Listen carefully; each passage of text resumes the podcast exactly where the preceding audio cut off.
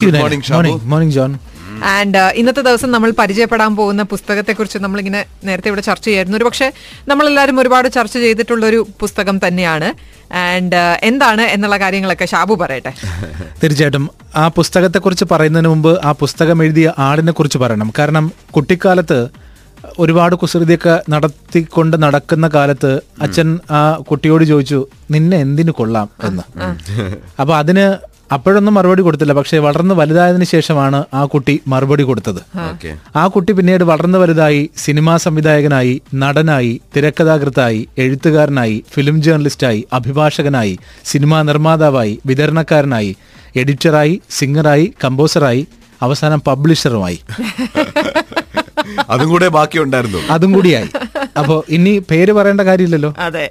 അങ്ങനെയൊന്നും പേര് പെട്ടെന്ന് നമ്മൾ പറഞ്ഞില്ലേലും എല്ലാവർക്കും മനസ്സിലാകും ആ വ്യക്തി ആരാണെന്ന്. ഇത്രയധികം ഒരു ഒരു പ്രതിഭയുള്ള മലയാളത്തിൽ ആരെന്ന് ചോദിച്ചാൽ ഒരൊറ്റ പേരേ ഉള്ളൂ. ഒറ്റ പേരേ ഉള്ളൂ. അതേ മാത്രല്ല ഇപ്പൊ ആര് അതേപോലെ ആണെങ്കിൽ ആ പേര് സിനോണിമസ് ആയി. അങ്ങനെ ഒരുപാട് കാര്യങ്ങൾ ചെയ്യുന്ന ഒരു വ്യക്തിയെ നമ്മളിപ്പം ഈ പേര് പറഞ്ഞാണ് വിളിക്കുന്നത്. തീർച്ചയായിട്ടും. ബാലചന്ദ്ര മേനോൻ എന്ന ആ അതുല്യ പ്രതിഭ എഴുതിയ ഇത്തിരി നേരം ഒത്തിരി കാര്യം. Book, book, book review.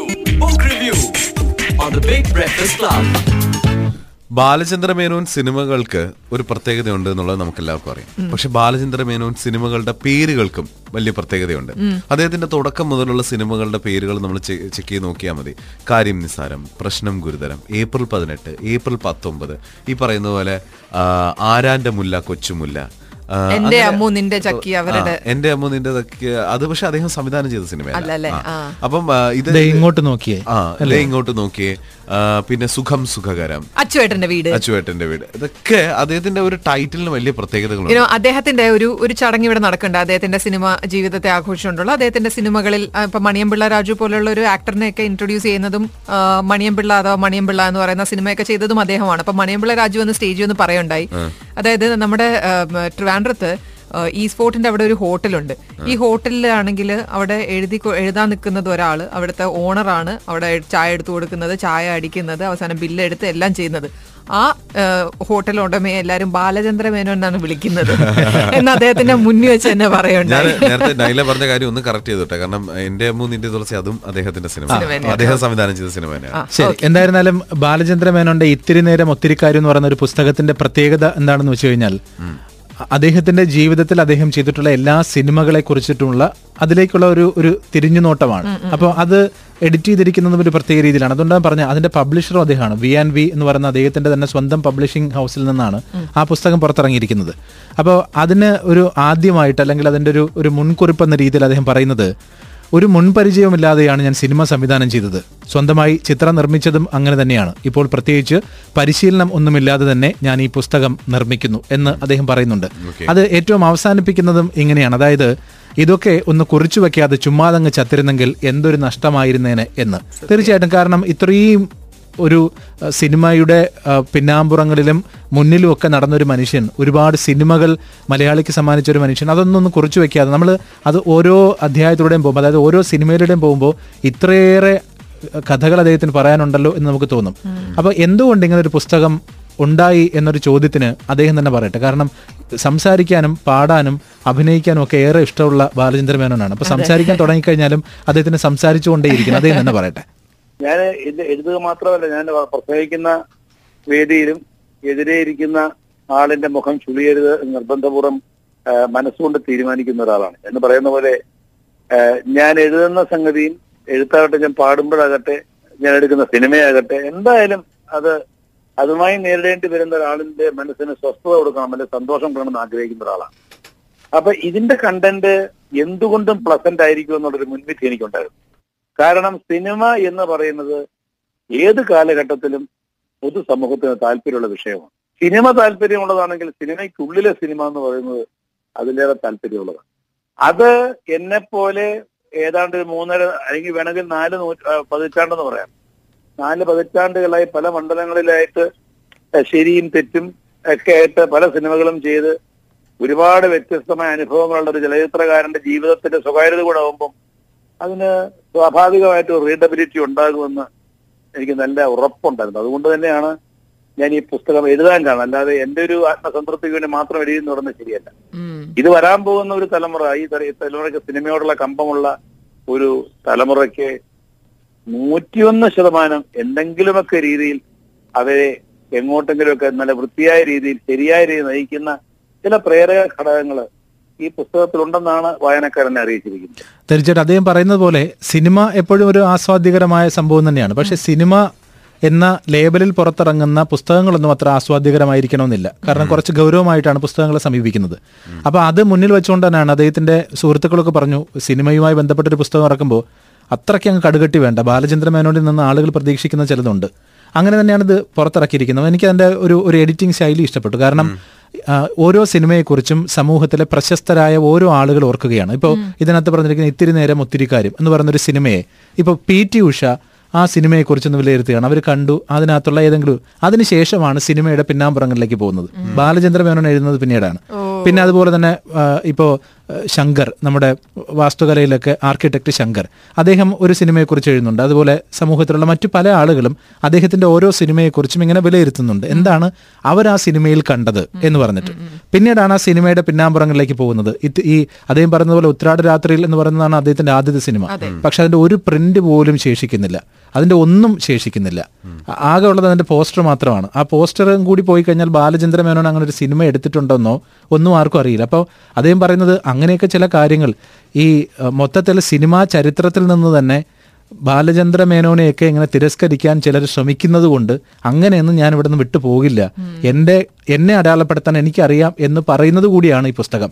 ആ പുസ്തകം ഉണ്ടായത് എങ്ങനെ എന്ന് ഞാൻ ചോദിച്ചു. അപ്പൊ അദ്ദേഹം പറഞ്ഞത് എങ്ങനെയാണ് ഇത് ഈ പുസ്തകം എഴുതുക എന്ന് പറയുന്നത് ഒരു എന്താ പറയുന്ന ഒരു ആദിത്യമല്ല യഥാർത്ഥത്തിൽ. അതൊരു ഒരു അനിവാര്യതയാണെന്ന് ചിന്തിക്കുന്ന ആളാണ് ഞാൻ. നമുക്ക് പലപ്പോഴും നമ്മുടെ ചുറ്റുവട്ടമുള്ള പല കാര്യങ്ങളും നമ്മളെ ഒരുപാട് രീതിയിൽ സ്വാധീനിക്കും. പക്ഷേ ഈ സ്വാധീനിക്കുന്ന ഈ കാര്യങ്ങൾ നമ്മുടെ മനസ്സിൽ ഒരുപാട് വാസനകൾ സൃഷ്ടിക്കും. ഈ വാസനകളൊക്കെ അപ്പം നമുക്ക് പ്രകടിപ്പിക്കാൻ സാധിച്ചെന്ന് വരില്ല. അത് മനസ്സിൽ കിടന്ന് ഇങ്ങനെ മുളച്ച് വളർന്ന് പലപ്പോഴായിട്ട് എന്താ പറയുക നമ്മുടെ സാന്നിധ്യം അറിയിച്ചു അറിയിക്കാതെ കിടക്കും. അങ്ങനെ ഒരു ഘട്ടം നമ്മുടെ ഒരു ഒരു ഉണ്ടാകും. എനിക്കിത് എവിടെങ്കിലും ഒന്ന് എന്റെ മനസ്സിൽ നിന്ന് അൺലോഡ് ചെയ്യണം. അൺലോഡ് ആവാം അല്ലെ ഡൗൺലോഡ് ആവാം ഇന്നത്തെ ഭാഷയിൽ. അങ്ങനെ വരുമ്പോഴാണ് നമ്മൾ രചനയ്ക്ക് വേണ്ടിയിരിക്കുക ഞാൻ അങ്ങനെയാണ് സത്യം പറഞ്ഞാൽ എഴുത്ത് മേശയ്ക്ക് അടുത്ത് വരുന്നത് എനിക്ക് അങ്ങനെ നിവൃത്തിയില്ലാതെ വരുമ്പോഴാണ്. അപ്പൊ എന്റെ ഒരു ജീവിതത്തിൽ എനിക്ക് തിരിഞ്ഞു നോക്കിയപ്പോൾ കുറച്ച് സംഭവ വിഹുലമായ കാര്യങ്ങളൊക്കെ അടുത്ത കാലത്തെ പലപ്പോഴായി നടന്നു കഴിഞ്ഞപ്പോൾ ഒരല്പോ മനസ്സിനകത്തൊരല്പം സ്വാസ്ഥ്യം തോന്നിയപ്പോ ഞാൻ കരുതി ഒന്ന് പുറംതിരിഞ്ഞ് നോക്കിയാൽ എങ്ങനെ ഇരിക്കും? അതൊക്കെ ഒരു കാരണമില്ലാത്ത നിമിത്തങ്ങളാണ്. അപ്പൊ ഏതോ ഒരു സമയത്ത് എനിക്ക് തോന്നി അത് അതിന്റെ പ്രേരണ ഞാനാണോ ആരാണോ എന്ന് എനിക്കറിയില്ല. പക്ഷെ എനിക്ക് തോന്നി എന്തുകൊണ്ട് ഈ കഴിഞ്ഞു പോയ ഈ കാലഘട്ടത്തിലെ കാര്യങ്ങളൊക്കെ ഒന്ന് മനസ്സിൽ കൂടെ ഒന്ന് ഓടിച്ചു നോക്കിക്കൂടാ? അത് വളരെ ഏത് നിമിഷത്തിലാണോ ഒരു സ്പർദ്ധ മൊമെന്റ് എന്നൊക്കെ പറയും. അത് ഏതെങ്കിലും ഒരു സുഹൃത്തിന്റെ ഉപദേശമാണോ അല്ലെ നിർദ്ദേശമാണോ എനിക്ക് ഓർമ്മയില്ല. ഏതോ ഒരു പ്രേരണ എനിക്കുണ്ടായി. അങ്ങനെ നോക്കിയപ്പോ ആദ്യത്തെ സിനിമ ഉത്രാട അതും കൂടെ ഒരു കാരണമാണ്. എന്റെ ആദ്യ ചിത്രമായ ഉത്രാട ഒരു രേഖകളും ഒരു തെളിവും ഈ ഭൂമി മലയാളത്തിൽ ഇന്നില്ല എന്നുള്ളൊരു വേദനയും കൂടെ അപ്പൊ അങ്ങനെ ഒരു സിനിമയെ പറ്റിയൊക്കെ ഇനി വരാൻ പോകുന്ന ഒരു തലമുറ അറിയണമെങ്കിൽ നമ്മൾ ഇതിനെപ്പറ്റി എന്തിനും കുറിച്ചു വെക്കണം എന്നൊരു തോന്നൽ എന്തോ ഉണ്ടായതിന്റെ പേരിലായിരിക്കണം. വളരെ ലളിതമായി തുടങ്ങിയതാണ്. പക്ഷേ തുടങ്ങി കഴിഞ്ഞപ്പോ ഞാനൊരു വൽമീകത്തിലായി എന്ന് പറയുന്ന സത്യം. അത് മൗനമായി എനിക്ക്.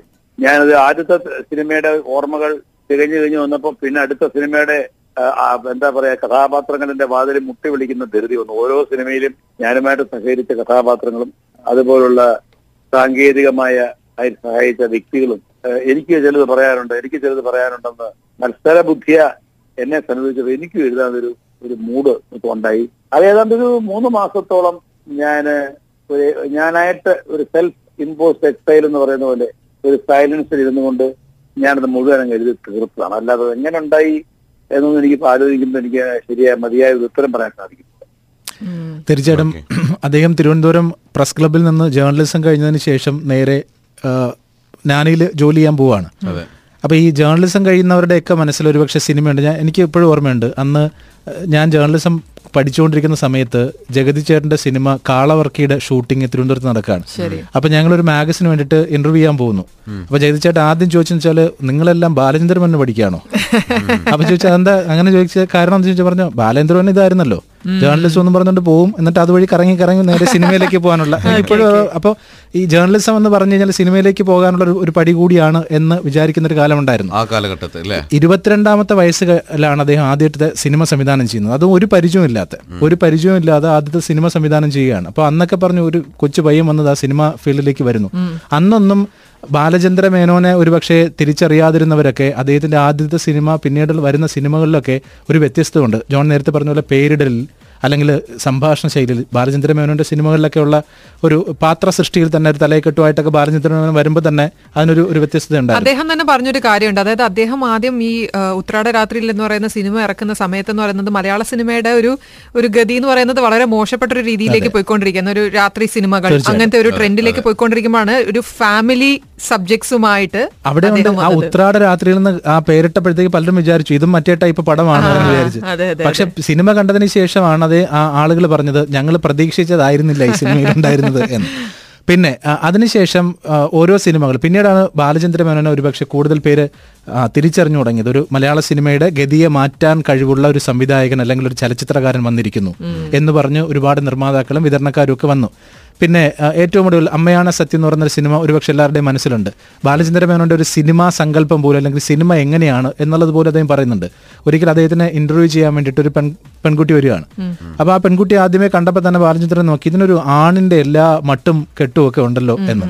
കാരണം അത് അത്രയും ചടുലമായി സംസാരിക്കുന്നു വളരെ ആക്റ്റീവാണ് പിന്നെ മാത്രമല്ല ഇങ്ങനെ നല്ല വെളുത്ത മുഖം മൂക്കിന് താഴെ ചെറുതായിട്ട് ഇങ്ങനെ ഒരു ഒരു പൊടിമീശ. ഉള്ളത് പോലെയൊക്കെ തോന്നുന്നുണ്ട്. അപ്പം സംസാരിച്ചപ്പോഴും ബാലേന്ദ്രൻ ആദ്യമേ തന്നെ പെൺകുട്ടിയെ ഒന്ന് ഒന്ന് കളിയാക്കി വിടാമെന്ന് തോന്നി. പക്ഷെ പെൺകുട്ടി തിരികെ അതുപോലെ തന്നെ ഒന്ന് ആക്റ്റീവായിട്ടൊക്കെ നിന്നു. അപ്പൊ വിചാരിച്ചു ഇത് കൊള്ളാം. ഇതിനെ വെച്ചുകൊണ്ട് ഒരു സിനിമ എങ്ങനെയെങ്കിലും ഒന്ന് പ്ലാൻ ചെയ്യണം. അങ്ങനെ വിചാരിച്ചിരിക്കുമ്പോഴാണ് അദ്ദേഹം അടുത്ത ദിവസം ഒരു ലേഖനം വായിക്കുന്നത്. ഒരു മുറിയിൽ മൂന്ന് ആണുങ്ങളോടൊപ്പം കഴിഞ്ഞ് അതായത് ആൺവേഷം കെട്ടിക്കഴിഞ്ഞ ഒരു പെൺകുട്ടിയുടെ കഥയുമായി ബന്ധപ്പെട്ടുള്ള ഒരു ലേഖനമായിരുന്നു അത്. ചെറിയൊരു സംഭവമാണ്. അപ്പൊ ആലോചിച്ചപ്പോഴാണ് ഈ ഈ എന്നെ ഇന്റർവ്യൂ ചെയ്യാൻ വന്ന പെൺകുട്ടിയുടെ മുഖം മനസ്സിൽ വരികയും എങ്കിൽ പിന്നെ അങ്ങനെയാണെങ്കിൽ ഒരു സിനിമ ചെയ്തുകൂടെ എന്ന് ചിന്തിക്കുകയും ചെയ്യുന്നത്. അങ്ങനെയാണ് അമ്മയാണ് സത്യം പിറവിയെടുക്കുന്നത് എന്ന് അദ്ദേഹം പറയുന്നുണ്ട് അപ്പോൾ ശരിക്കും ഒരുപക്ഷെ മലയാള സിനിമയിൽ ആദ്യമായിരിക്കും ഒരു ക്യാരക്ടറിനെ കണ്ടിട്ട് പിന്നീടാണ് കഥയുണ്ടാവുന്നത്. ആലോചിച്ച് നോക്കൂ. അപ്പൊ അങ്ങനെ ഓരോ സിനിമയുടെയും? അത്? അതെ. അങ്ങനെ ഓരോ സിനിമയുടെയും പിന്നാമ്പുറത്തുണ്ടായിട്ടുള്ള ഇതുപോലുള്ള കഥകൾ രസകരമായ കുറേ അനുഭവങ്ങളുണ്ട്. ഞാൻ നേരത്തെ പറഞ്ഞ പോലെ ബാലചന്ദ്രൻ പറഞ്ഞ പോലെ തന്നെയാണ്. അത്രയും ബാലചന്ദ്രൻ നമ്മളോട് സംസാരിക്കുമ്പോൾ എപ്പോഴും നമ്മളോട് സംസാരിക്കുകയാണ്. അത് തന്നെയാണ് ആ പുസ്തകത്തിനകത്ത്. വേറെ ഒന്നുമില്ല ആലങ്കാരിക ഭാഷയൊന്നുമില്ല. ഇങ്ങനെ എങ്ങനെ പോകുന്നു എന്നുള്ളത്. അപ്പോൾ ഇത്തിരി നേരം ഒത്തിരി കാര്യം എന്ന് പറയുന്ന ഒരു സിനിമ തീർച്ചയായും ഇത്തിരി- പുസ്തകം. സിനിമയുടെ പേരും അത് തന്നെയാണ് ഇത്തിരി നേരം. അപ്പോൾ അത് സക്സസ്ഫുൾ ആയ സിനിമയാണ്. അതിന്റെ ടൈറ്റിലാണ് പുസ്തകം ഇറക്കിയിരിക്കുന്നത്. പിന്നെ നമ്മൾ തുടങ്ങിയത് ഇങ്ങനെയാണ്. നിന്നെ എന്തിനു കൊള്ളാം? അതേ പേരിൽ അദ്ദേഹം ഒരു പുസ്തകം ഇറക്കിയിട്ടുണ്ട്. അതും ഈ പറഞ്ഞ പോലെ ബാലഞ്ചരൻ ഒരുപാട് പുസ്തകങ്ങൾ ഇറക്കിയിട്ടുണ്ട്. അത് അച്ചുവേറിന്റെ വീട് മുഖം അഭിമുഖം സമാന്തരങ്ങൾ നിന്നെ എന്തിനു കൊള്ളാം? കാണാത്ത സുൽത്താൻ സ്നേഹപൂർവം വൈക്കം മുഹമ്മദ് ബഷീറിനെ കുറിച്ച് അമ്മയാണ് സത്യം അതുപോലെ അറിയാത്തത് അറിയേണ്ടത് ബാലചന്ദ്രമേനോന്റെ പന്ത്രണ്ട് ചെറുകഥകൾ. ഇതൊക്കെ അദ്ദേഹത്തിന്റെ പുസ്തകങ്ങളാണ്. നമ്മൾ ഇന്ന് രാവിലെ വളരെ വളരെ കാഷ്വൽ ആയിട്ട് ഒരു കോൺവെർസേഷനിൽ നമ്മൾ പറയണ്ടേ? അദ്ദേഹത്തിന് നാഷണൽ അവാർഡ് കിട്ടിയ he and Suresh Gopi share the same year. കളിയാട്ടത്തിനും സമാന്തരങ്ങൾക്കും എന്തായാലും അദ്ദേഹത്തിന്റെ ജീവിതം അറിയാവുന്ന അദ്ദേഹത്തിന്റെ സിനിമകളെ അറിയാവുന്ന നമുക്കൊക്കെ ഒരുപാട് ഇഷ്ടപ്പെടുന്ന ഒരു പുസ്തകം തന്നെയാണ് ഇത്തിരി നേരം ഒത്തിരി കാര്യം. അദ്ദേഹത്തെ പോലെ ഒരു വലിയ കലാകാരന് നമുക്ക് കൊടുക്കാവുന്ന ഒരു ഒരു റെസ്പെക്ട് കൂടിയാണ് buying that book in reading it തീർച്ചയായിട്ടും. So we very very strongly recommend this through today's book review book review. Book review on the Big Breakfast Club.